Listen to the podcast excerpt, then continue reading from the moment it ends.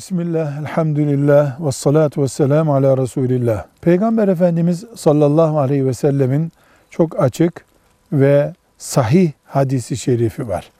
Müslümanın evinde Bakara suresi okunduğunda evde şeytanın faaliyetleri daralır. Yani Bakara suresini evi muhafaza etmek için okumayı Peygamber sallallahu aleyhi ve sellem Efendimiz tavsiye buyurmuştur.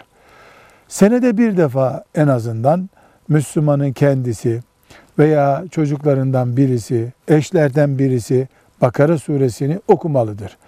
Bir günde de okunabilir, bir oturuşta da okunabilir. Beşer sayfa, onar sayfa günlük bir takvim şeklinde de okunabilir. Ama teknik elektronik cihazlardan okunduğunda yani insan dışında birisi Bakara suresi okuduğunda o Peygamber aleyhisselam efendimizin bahsettiği okuma değildir. Namazı robota kıldıramadığımız gibi Bakara suresini de bir kayıt cihazına okutturamayız. Velhamdülillahi Rabbil Alemin.